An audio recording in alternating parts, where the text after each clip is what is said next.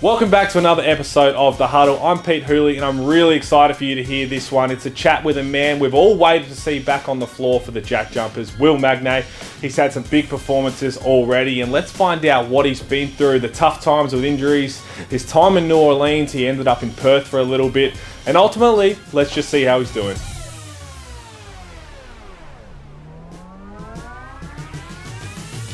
We're picked first or picked last, like our process every day doesn't change. I think that game definitely launched launched me into that sort of spotlight as to all right, this kid could play in the NBA. It's definitely a healthy reminder every game that I'm still, you know, a young young player and have a lot to give and still a lot to learn. All right, Will, thanks for your time, mate. Uh, I've been excited to chat to you because I've called the last couple of games that you've been healthy on the floor. So thanks for jumping on and how you feeling? Yeah, well, thanks for having me, firstly. Um, but yeah, feeling good. Like I just said to you before, just had a full body cramp on the massage table, so a bit ginger right now. But uh, other than that, man, all, all good. Uh, we're currently in, in, the FIBA break period. There, there's no FIBA games, uh, unfortunately. But what is the focus for Tassie going into this little break? Because it's been a good start. And I guess what's the focus for yourself? Is your program of conditioning a bit different to the rest of the team in this break? Yeah, so um, I guess for us, we're still trying to build our defense. Um, and instead of doing that in more of a broad sense, we've kind of focused that down to two things and trying to focus on that for, for December um, and just have those goals that, that we'll work towards. And yeah, for myself, it's, I guess it's a little bit different to what everyone else is doing. Um, the big focus for me has been, and my strength coach has been really good with this, is he said, just because you're back doesn't mean you're back. Um, you still got a lot of work to do. Um, so I still got a lot of work to do with my body and my conditioning and getting right, obviously, because I missed, you know, a big preseason and whatnot. Um, but I mean, you know, they're, they're, looking after me and they're, you know, sort of, we're trending in the right direction. Um, and I'm, I'm, feeling good. And um, this next sort of FIBA break's a good chance to just build some more training load in and, you know, continue to, to try and grow.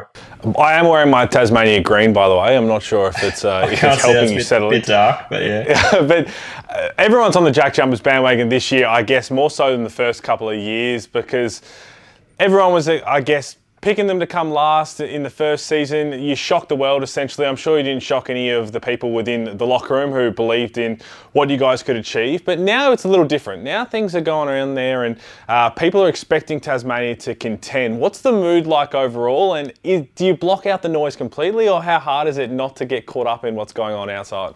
Yeah, it, it is an interesting interesting one because it is different this year. The first years it's been, you know, everyone's, oh, they're last, you know, and then it's a surprise again, um, like you said. But sort of even even in those years, it was who cares? Like, who cares what everyone else thinks? Like, what we do, um, and we care about what we do every day and the process that we build towards. And if we're picked first or picked last, like our process every day doesn't change and our habits stay the same. And that'll take us to where we deserve to go. So that's the belief in our program and, and sort of the culture that Scott's kind of instilled in us to um, you know it's it's us against the world no matter where they're picking us on the ladder. Taking me into when you signed with the jack jumpers and living in tasmania i mean you grew up in, in queensland and you played around the world. What was your first instincts i guess signing with the jack jumpers? What were you going to expect and has that really delivered to that or has it been different? Tell me a little bit about it all yeah, it's interesting. I was, I was, actually thinking about that. I guess when you asked me to come on the podcast, what questions you'd be asking, and I kind of remember it was um, I was so focused. on I want to get back to the NBA, and I thought um, when I spoke to Scott first, it was the easiest decision I made. Like he just you know labeled it all out. He said, "This is the work we're going to do. This is the program or the the progress I see you making," and um, I feel like this is a spot for me. And so it was a pretty easy decision to come here and a little bit daunting in the fact that it was a new club, but, um, you know, and then obviously had a few injuries and whatnot. And sort of my mindset's kind of changed a little bit since I first signed here, but, um, it's just been an amazing program to be a part of and, uh, the people and, you know, the state and it's, it's just been awesome. So I'm very happy I signed here and, um, yeah, it's been, it's been a pretty cool three years. You've played in front of some, some, massive crowds and some passionate fans. I mean, your time at Perth, we talk about uh, crazy fans. The Red Army's up there with one of the best fan bases we can see around any professional sport. But the Jack Jumpers, whatever they're called, the fans, I like to call them the Ant Army because the way they get up and about. When this whole franchise started and, and, you're one of those founding players, did you expect it to be the kind of craze that we see from the fans? I mean, we talked to Jack McVeigh, we talked to Scott Roth walking down the street. Jack McVeigh says he gets stopped uh, at the grocery store and people are chatting about the games. Did you expect any of this and how is it for you? I don't think we really expected the impact. Um, obviously, winning or going as far as we did in year one um, helped a lot of that, but I still remember like the first couple of home games we had, it was full, but the fans were still trying to figure out how to cheer for the game, and like we kind of grew as a club. Like we we were two and six or something, not winning, and then the fans started getting into it. We were starting to roll, and and we kind of grew together. So that was a pretty pretty special part of that whole first season. But I definitely don't think we expected it to be um, as big as it as it has been. But it's been pretty amazing, just the impact we've been able to have on kids and.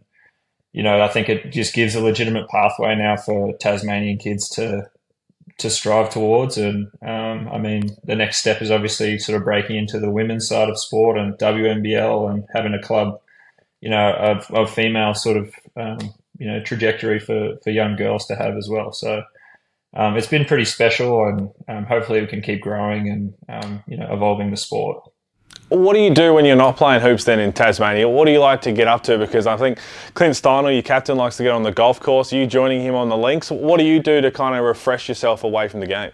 Yeah, um, I'm a pretty relaxed person. I don't do too much. Um, I'm I'm down by the water, so I like to get in the water, even though it's 11 degrees. Uh, it's a good little refresher for you. But um, I play a little bit of golf, get out on a walk a little bit, um, a few beaches around, and just honestly, I like to just get out and sort of have go to some cafes, try some new food, just get get out of the house. So, um, like I just said, I had a cramp on the table, so I'm usually pretty sore after practice. I'm not out trying to do too much physically. So, um, but yeah, I mean, it's a beautiful, beautiful city. Um, lots of really good food and good people. So everywhere you go, there's interesting conversations and trying something new and, and you know meeting someone that you wouldn't have thought you'd met. Is is your coach Scott Roth basically the mayor of Tassie? Because uh, people like to say that they stopped him at Sydney Airport. I'm just imagining him down to Salamanca markets, everybody hanging off him, wanting to get a picture with the great man. Yeah, well, I mean, the whole team shows up somewhere, and all the kids run to him first for an autograph. So, um, but yeah, I mean, it just it speaks to what he's done for the for the state and the passion he has, and um, it's been you know it's funny at moments just watching him gallivant around the stadium, but obviously everyone eats it up and um, you know, it just shows, like I said, his passion for it and and and his love for the game. What's your relationship like with him? Because you mentioned a bit about the recruitment and I guess the pitch that he wanted to bring you and get you involved in the Jack Jumpers program. And what kind of coach do you think is his style what really helps you succeed? Because you would have had a bunch of different coaches, and we'll get into your journey so far. And I guess tell me a little bit about you and Scott Roth. Yeah, so we definitely have an interesting relationship. Um, we kind of both hold each other accountable, and that's kind of what he said to me when he said, you know, like, oh, if there's something wrong with the club, what do you think? Like, I want, I want you to say it because I kind of have a bit of that demeanor about myself where I will speak my mind, and he's always encouraged me to do that. So he, he encouraged me to stand up, try and be a leader, um, you know, but he'll also hold me to the same standards as everyone else. So uh, we have we have a good relationship, and I mean, I, I really enjoy his coaching style. I think he's a coach um, that no matter sort of where we are in the ladder, what's happening, like his process is the same. So that first, speaking to that first year when we were two and six, we weren't doing anything different at practice. All of a sudden, there was no, all right, we need to just drastically change everything. Like he, he believes in what he believes in and instills that in you as a player. And it's like, all right, well, we're sticking this out with you then. And um, he does a great job of getting you to buy into the program and the culture and the club and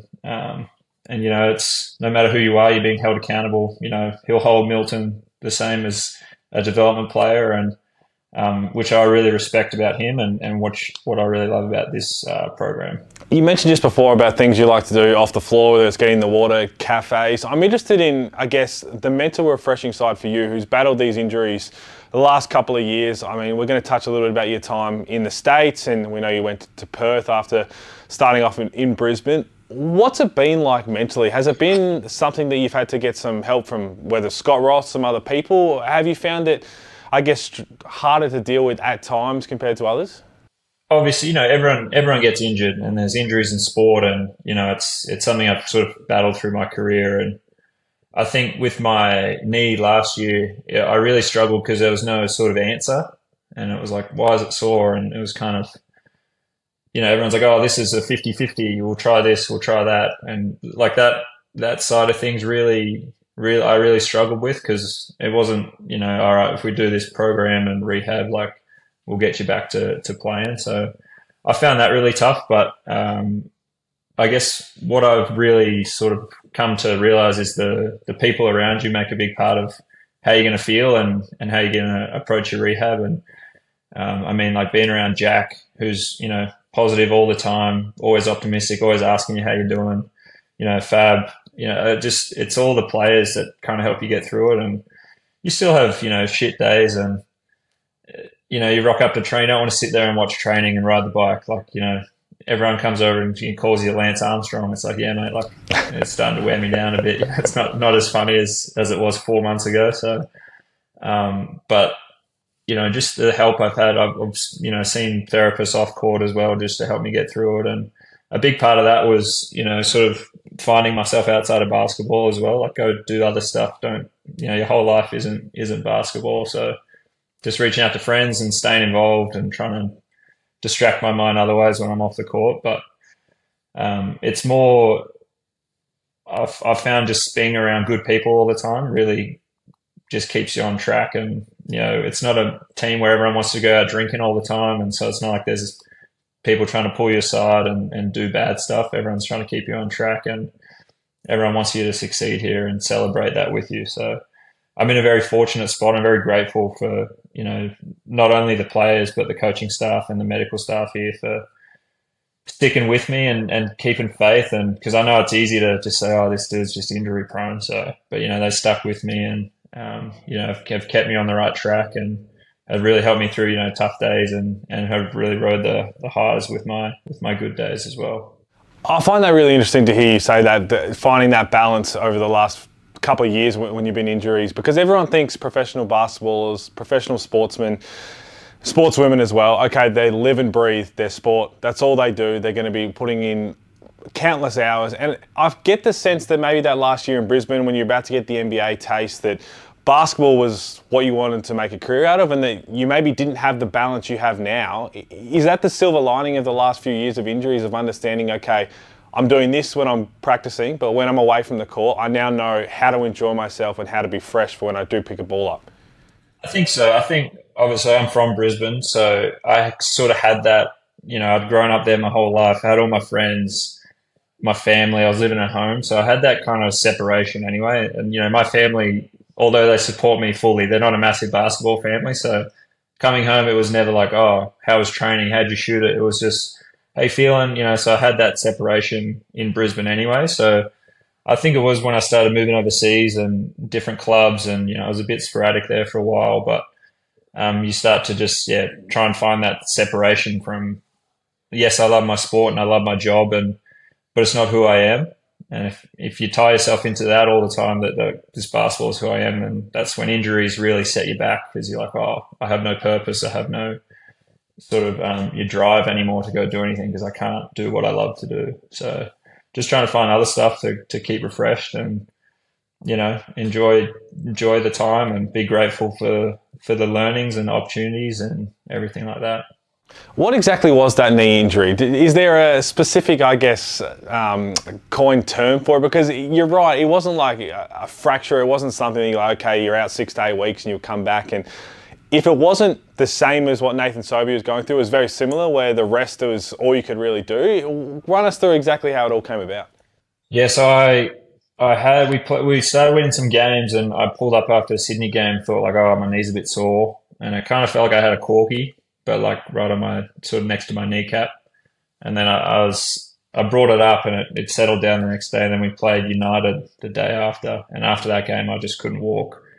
Um, it was pretty pretty sore. So it turned out I had because uh, I've had a bit of cartilage stuff around uh, in in the past, and um, it was I had bone swelling in in there. Which as soon as you said that, I was like, shit, that doesn't sound good.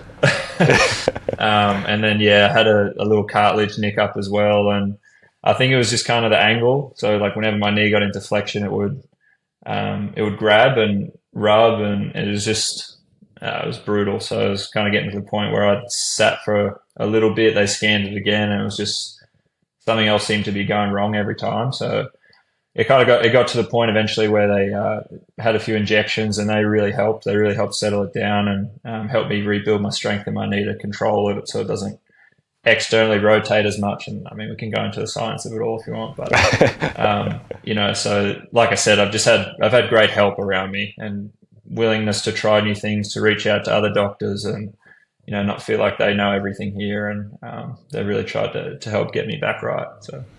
I want, I want to take your mind back to uh, I was calling this game back in Brisbane when you were wearing a Bullets uniform, and I can't remember how many threes you hit, but you're playing against Andrew Bogut for the Kings, and you were knocking them down for outside. You had a big game, and it, it seemed like you were already on the map, but that was where Homicide came up with the two-way magnay and get this man to the States. What do you remember, firstly, of that game, if at all, but just that last period before you jetted off to America? Because it seemed like from that game, basically, it was a whirlwind 12 months for you. Yeah, it was. Um, I think I, it was the first game I started. Uh, uh, yeah, I, I, don't know why, or uh, you know, I forget. I can't forget all the, the details as to why. But uh, Lemanis said to me, um, "You have to shoot the ball. If if we're going to start you with the four, you have to shoot the ball." And he said, "I do not care if it goes in or not, but you have to shoot it." So that that gives you a fair bit of confidence as a player when the head coach is saying if you shoot it, I'm not going to take you off. I don't care if it goes in or not. So, um, and it's something I was reminiscing with my agent about too is that that season, like I wasn't, I was playing very, I was playing well and I was having moments and stuff, but I kind of had about four weeks where I played really well. It was just after that game I went on a little stretch and that kind of took me to to the jump and then COVID and it was like you said a whirlwind a whirlwind year and um, you know, got my opportunity to, to head over to the States and see what it was like. And yeah, I mean, it was all, I'm very appreciative for it all, but, uh, yeah, I mean, definitely that, that, I think that game definitely launched, launched me into that sort of spotlight as to, all right, this kid could play in the NBA. You're a few years removed from that now, and obviously you've probably grown as a player, as a person, and definitely matured as a basketball player. Do you think, had you known what you know about yourself now, but also, I guess, uh, being a professional, do you think you would have been better prepared in that couple of months stretch before heading over overseas? Because I'm sure back then, and still just a kid, that it would have hit you pretty fast. I'm going over to potentially live out my dream here, and like this is a whole lot to take in after just having a pretty successful little period with Brisbane.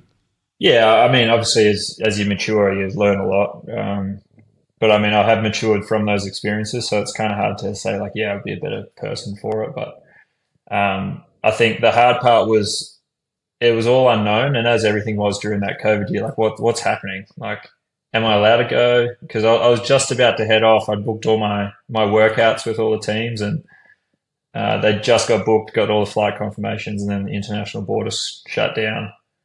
And then NBA is cancelled. It's like, all right, well, what's happening? And because I'm not in it, it's like, oh, we, we don't know either. Like, you know, a team's still excited to sign me, and yeah, so it was it was interesting, and I mean, hindsight's a beautiful thing. I wish I was more mature, and um, you know, could have you know maybe worked harder here or there, or but you know, I'm, I'm grateful for my opportunity, opportunities I've had, and the experiences I've had as well. Tell us a little bit of some of those good and perhaps not so good experiences over there, because uh, I'm doing a little bit of looking back, there's some pictures of you on the bench. You're wearing the, the mask that everyone was wearing for so long, and we had our own issues here that we had to deal with. What was it like for you over there? Because on one hand, you're right. You're like, this is, I'm wearing a New Orleans Pelicans jersey. Like, this is something I've always wanted to achieve. And then the flip side of it is, this is not a real world we're living in right now with the times that are going on. Yeah, so it was, um, and I kind of got there, and people were pretty much saying straight away, "Oh, this isn't what the NBA is really like." Um, so it was I had two COVID tests a day, so I had to get into the facility, get back. It was. I remember it being a massive fine if I was doing something I wasn't supposed to be doing. Maybe it's like fifty grand if I was doing so, and you forfeit all the pay that you miss for your two weeks. So it was kind of one of those things. Like I was so young and like not immature, but I was just nervous to. I didn't want to upset anyone and, and get COVID or give Zion Williamson COVID. You know what I mean? So I was, I was pretty, I was a bit of a, a homebody. I was just back and forth from the apartment to the arena, and um, you know, trying to make the most of my experiences and um, still had some some good moments. And we had a little international crew. It was me, Steven Adams, and you know Willy Hernangomez and a few others who would all go out to dinner on the road together. And so I still got you know some some cool experiences in there, but um, it was definitely unique and. Um, and obviously, not playing is a bit of a challenge as well. But uh, yeah, it was it was one of those things. I was you got to earn your way, and that was a big teaching moment for me. Like just because I'd had a, a, pretty good year in the NBL, it, that means absolutely nothing until you got to earn your minutes and earn your spot and everything like that. There's there'd be some, I guess, perfect places that people would want to land in the NBA, whether that's the Lakers, whether that's New York. But for me, as someone who's been to New Orleans, it's a it's a beautiful place. it's a lot of fun. How much would you have liked to enjoy, I guess, what the, the whole place had to offer outside of COVID times?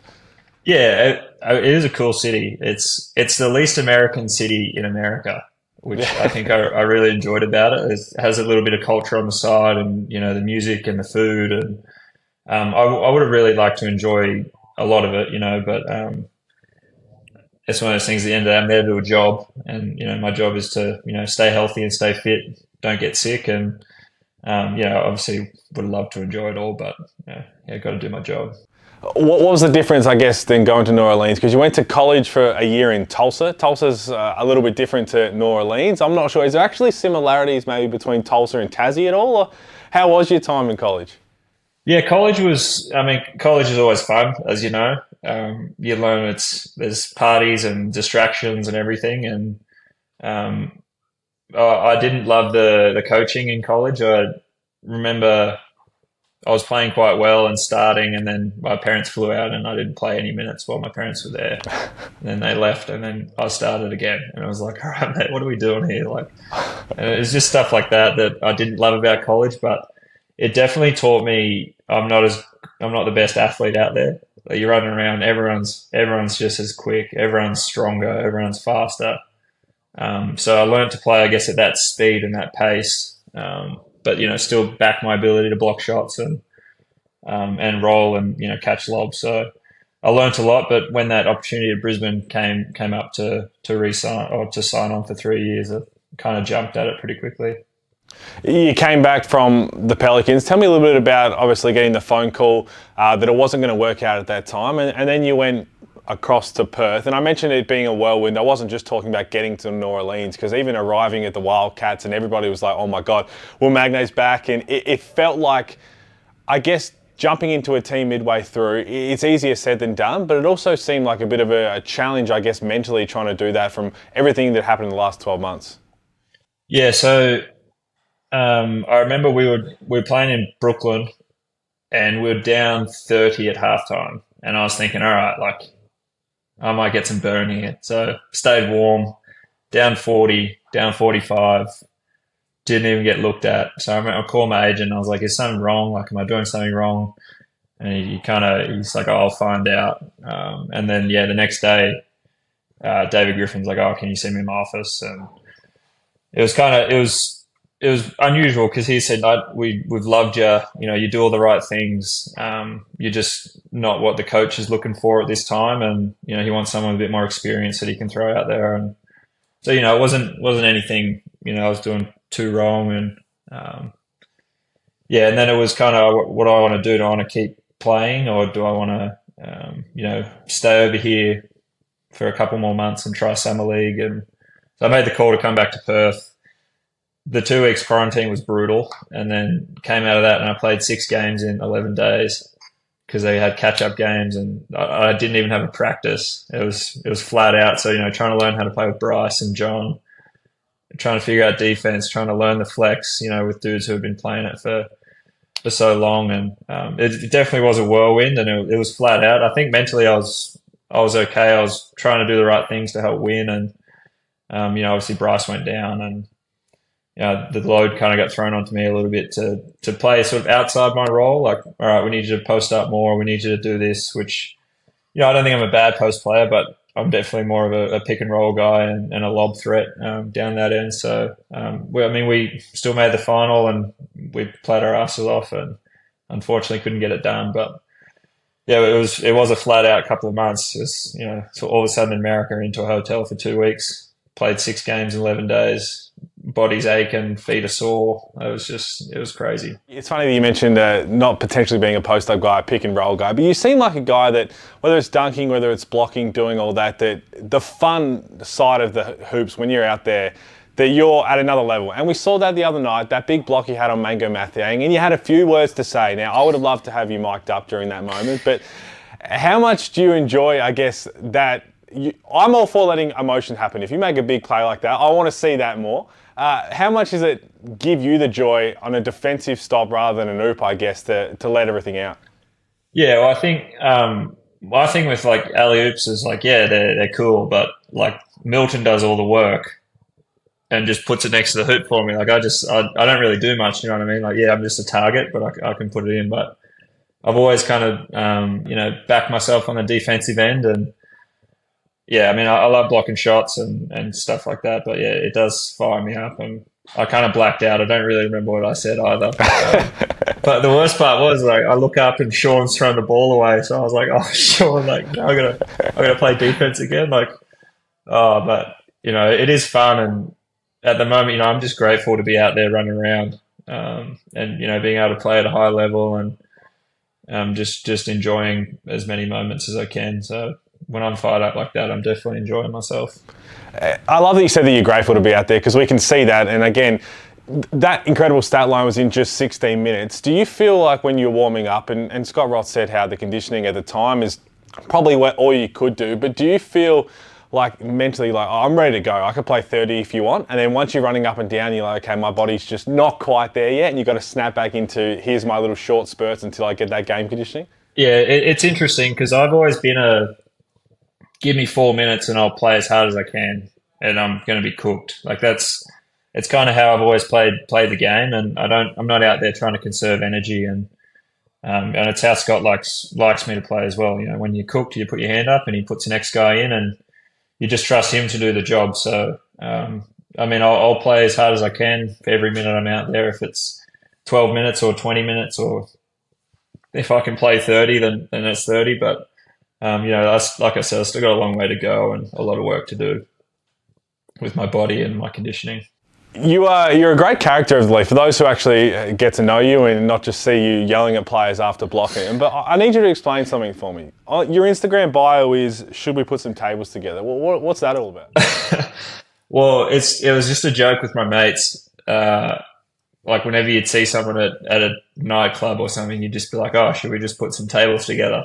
Um, and it just became like an inside joke when we were growing up. And then I didn't know what else to put there, so I just chucked that in. And then the little YouTube links, one of my best mates singing Fireflies when he's ten years old, and he can't uh, he can't take it down. So I've just I've just put it up there to share. And I think when I got when I made the NBA, everyone thought it was like my highlight tape um, that was coming on my page. So uh, they clicked on that. He got maybe another six or seven thousand views on it. So that was quite funny. So you're basically rickrolling all the, the Pelicans fans with your own version. I like that. I'm here for that. Pretty much, yeah. Well, I've never been one to you know just throw my highlights out there and oh, make me a tape. Like I just I just play basketball and um, you know I just yeah love my friends and want to want them to not feel like they're you know too far out of my life, like I'm too good for them or anything like that. So way to keep them involved in, in my in my circle. Speaking of some of those friends, you, you got to play uh, for Australian the, the junior teams with a couple, and there's a photo of a uh, your old teammate Matt Kenyon there, and also Tom Fullarton, who from Brisbane and now playing uh, in the AFL, just moved to Melbourne actually in a yeah. trade. What's it like, I guess, going through this professional life? And obviously, he switched codes with, with these guys that you, have grown up with and, and, played with. Yeah, it's cool. Um, you know, I, I, actually had a moment against Cairns when me and Lat Man were boxing each other out, and I mean, he was the room next to me, the AIS, so. I actually said to him, "I was like, oh man, just like we're back at the shoot." and like we both had a little giggle about it. But um, it, it's cool and it's it's awesome because you, you you kind of think back as to how hard people used to work and you know I was with DJ and Jack White and Sam Froling, Harry Froling, like all you know everyone. So um, it, it's definitely cool. And then when someone does like you know Tom Wilson, Tom Fullarton does the code switch and um, pursues their other dreams, and you know you you kind of get to be a part of their story and um, you know, me and Fuller are still mates. Me and Tom Wilson still mates. So um, it is pretty cool, and it's just friendships you develop for a long time. And you know, you, you see, you know, Jason Cadee's a good friend of mine, but he's still mates with all his mates from the AIS, and you know, it's it's definitely something that helps you build long term relationships. The code switch for Tom Wilson, Tom Fullarton is AFL. Now, I, I, saw, I don't know where it was, it might have been somewhere on Google, picture of you running around rugby, obviously, growing up in Queensland. Have you? When's the last time that I guess you played, whether it was a, a kind of social game or whatever, and what kind of rugby player were you? Yeah, I was big and goofy, um, but I was I was pretty decent. I could move all right. Um, but the last game of rugby I played was on my 14th birthday. Um, I ran it at a, a, big Samoan, and he picked me up and dropped me on my head and shattered my collarbone. Um, and I said to Dad, I was like, "Yeah, look, I'm liking basketball. I think like this. I don't think this is for me anymore." So um, that was the last game I ever played, but you know, it was always it was always interesting because we're not a basketball family, and I was the first to kind of stray away from rugby. And my brother had had so much success already playing rugby, and um, it was it was kind of cool because it separated us, and I think we both started to appreciate the journey that we're on um, on our own, but also at the same time we could train together in off season, do some funny stuff, and you know I'll kick the footy to him, and he'll you know come and rebound for me. So um, it definitely helped, you know, grow my brother and I's relationship too. We, we appreciate your time, Will. We love seeing you on the floor, but I have to ask you one more thing because you have been around, I guess, Australian circles for a while now. We, we do remember you running around at Brisbane and everything that's happened, but do you take a moment to realise how young you still are and how long you could potentially have left in your career? Because in my mind, since I've, I've played against you, since I'm commentating, I'm like, okay, Will Magnay's back. This is great to see 29 year old, 30 year old Will Magnay. But, that's just not the case. Do you have to remind yourself that you've still got yeah. plenty left? Yeah, sometimes. I uh, well, we do a half court shot every every uh, pre-game for for 50 bucks or whatever whatever it is, and it goes in age order, and I shoot third. it's like, damn. I look around, Drmic's shooting at the back. I'm like, oh man, sometimes I feel as old as him, but it's definitely a healthy reminder every game that I'm still, you know, a young young player and have a lot to give and still a lot to learn. So, um, yeah, it's pretty funny. Mate, we appreciate it. Uh, thanks for stopping by, and we love seeing you on the floor. Good luck personally for the rest of the season, but obviously for the Jack Jump. I think one thing yeah. all NBL fans have realised: if you're not a fan, if they're not your main team, the Jack Jumpers, I think they're everyone's second favourite team until you play them. So, uh, good luck for it all, and yeah. uh, we can't wait to see you continue to do your thing. Awesome. Thanks, Pete.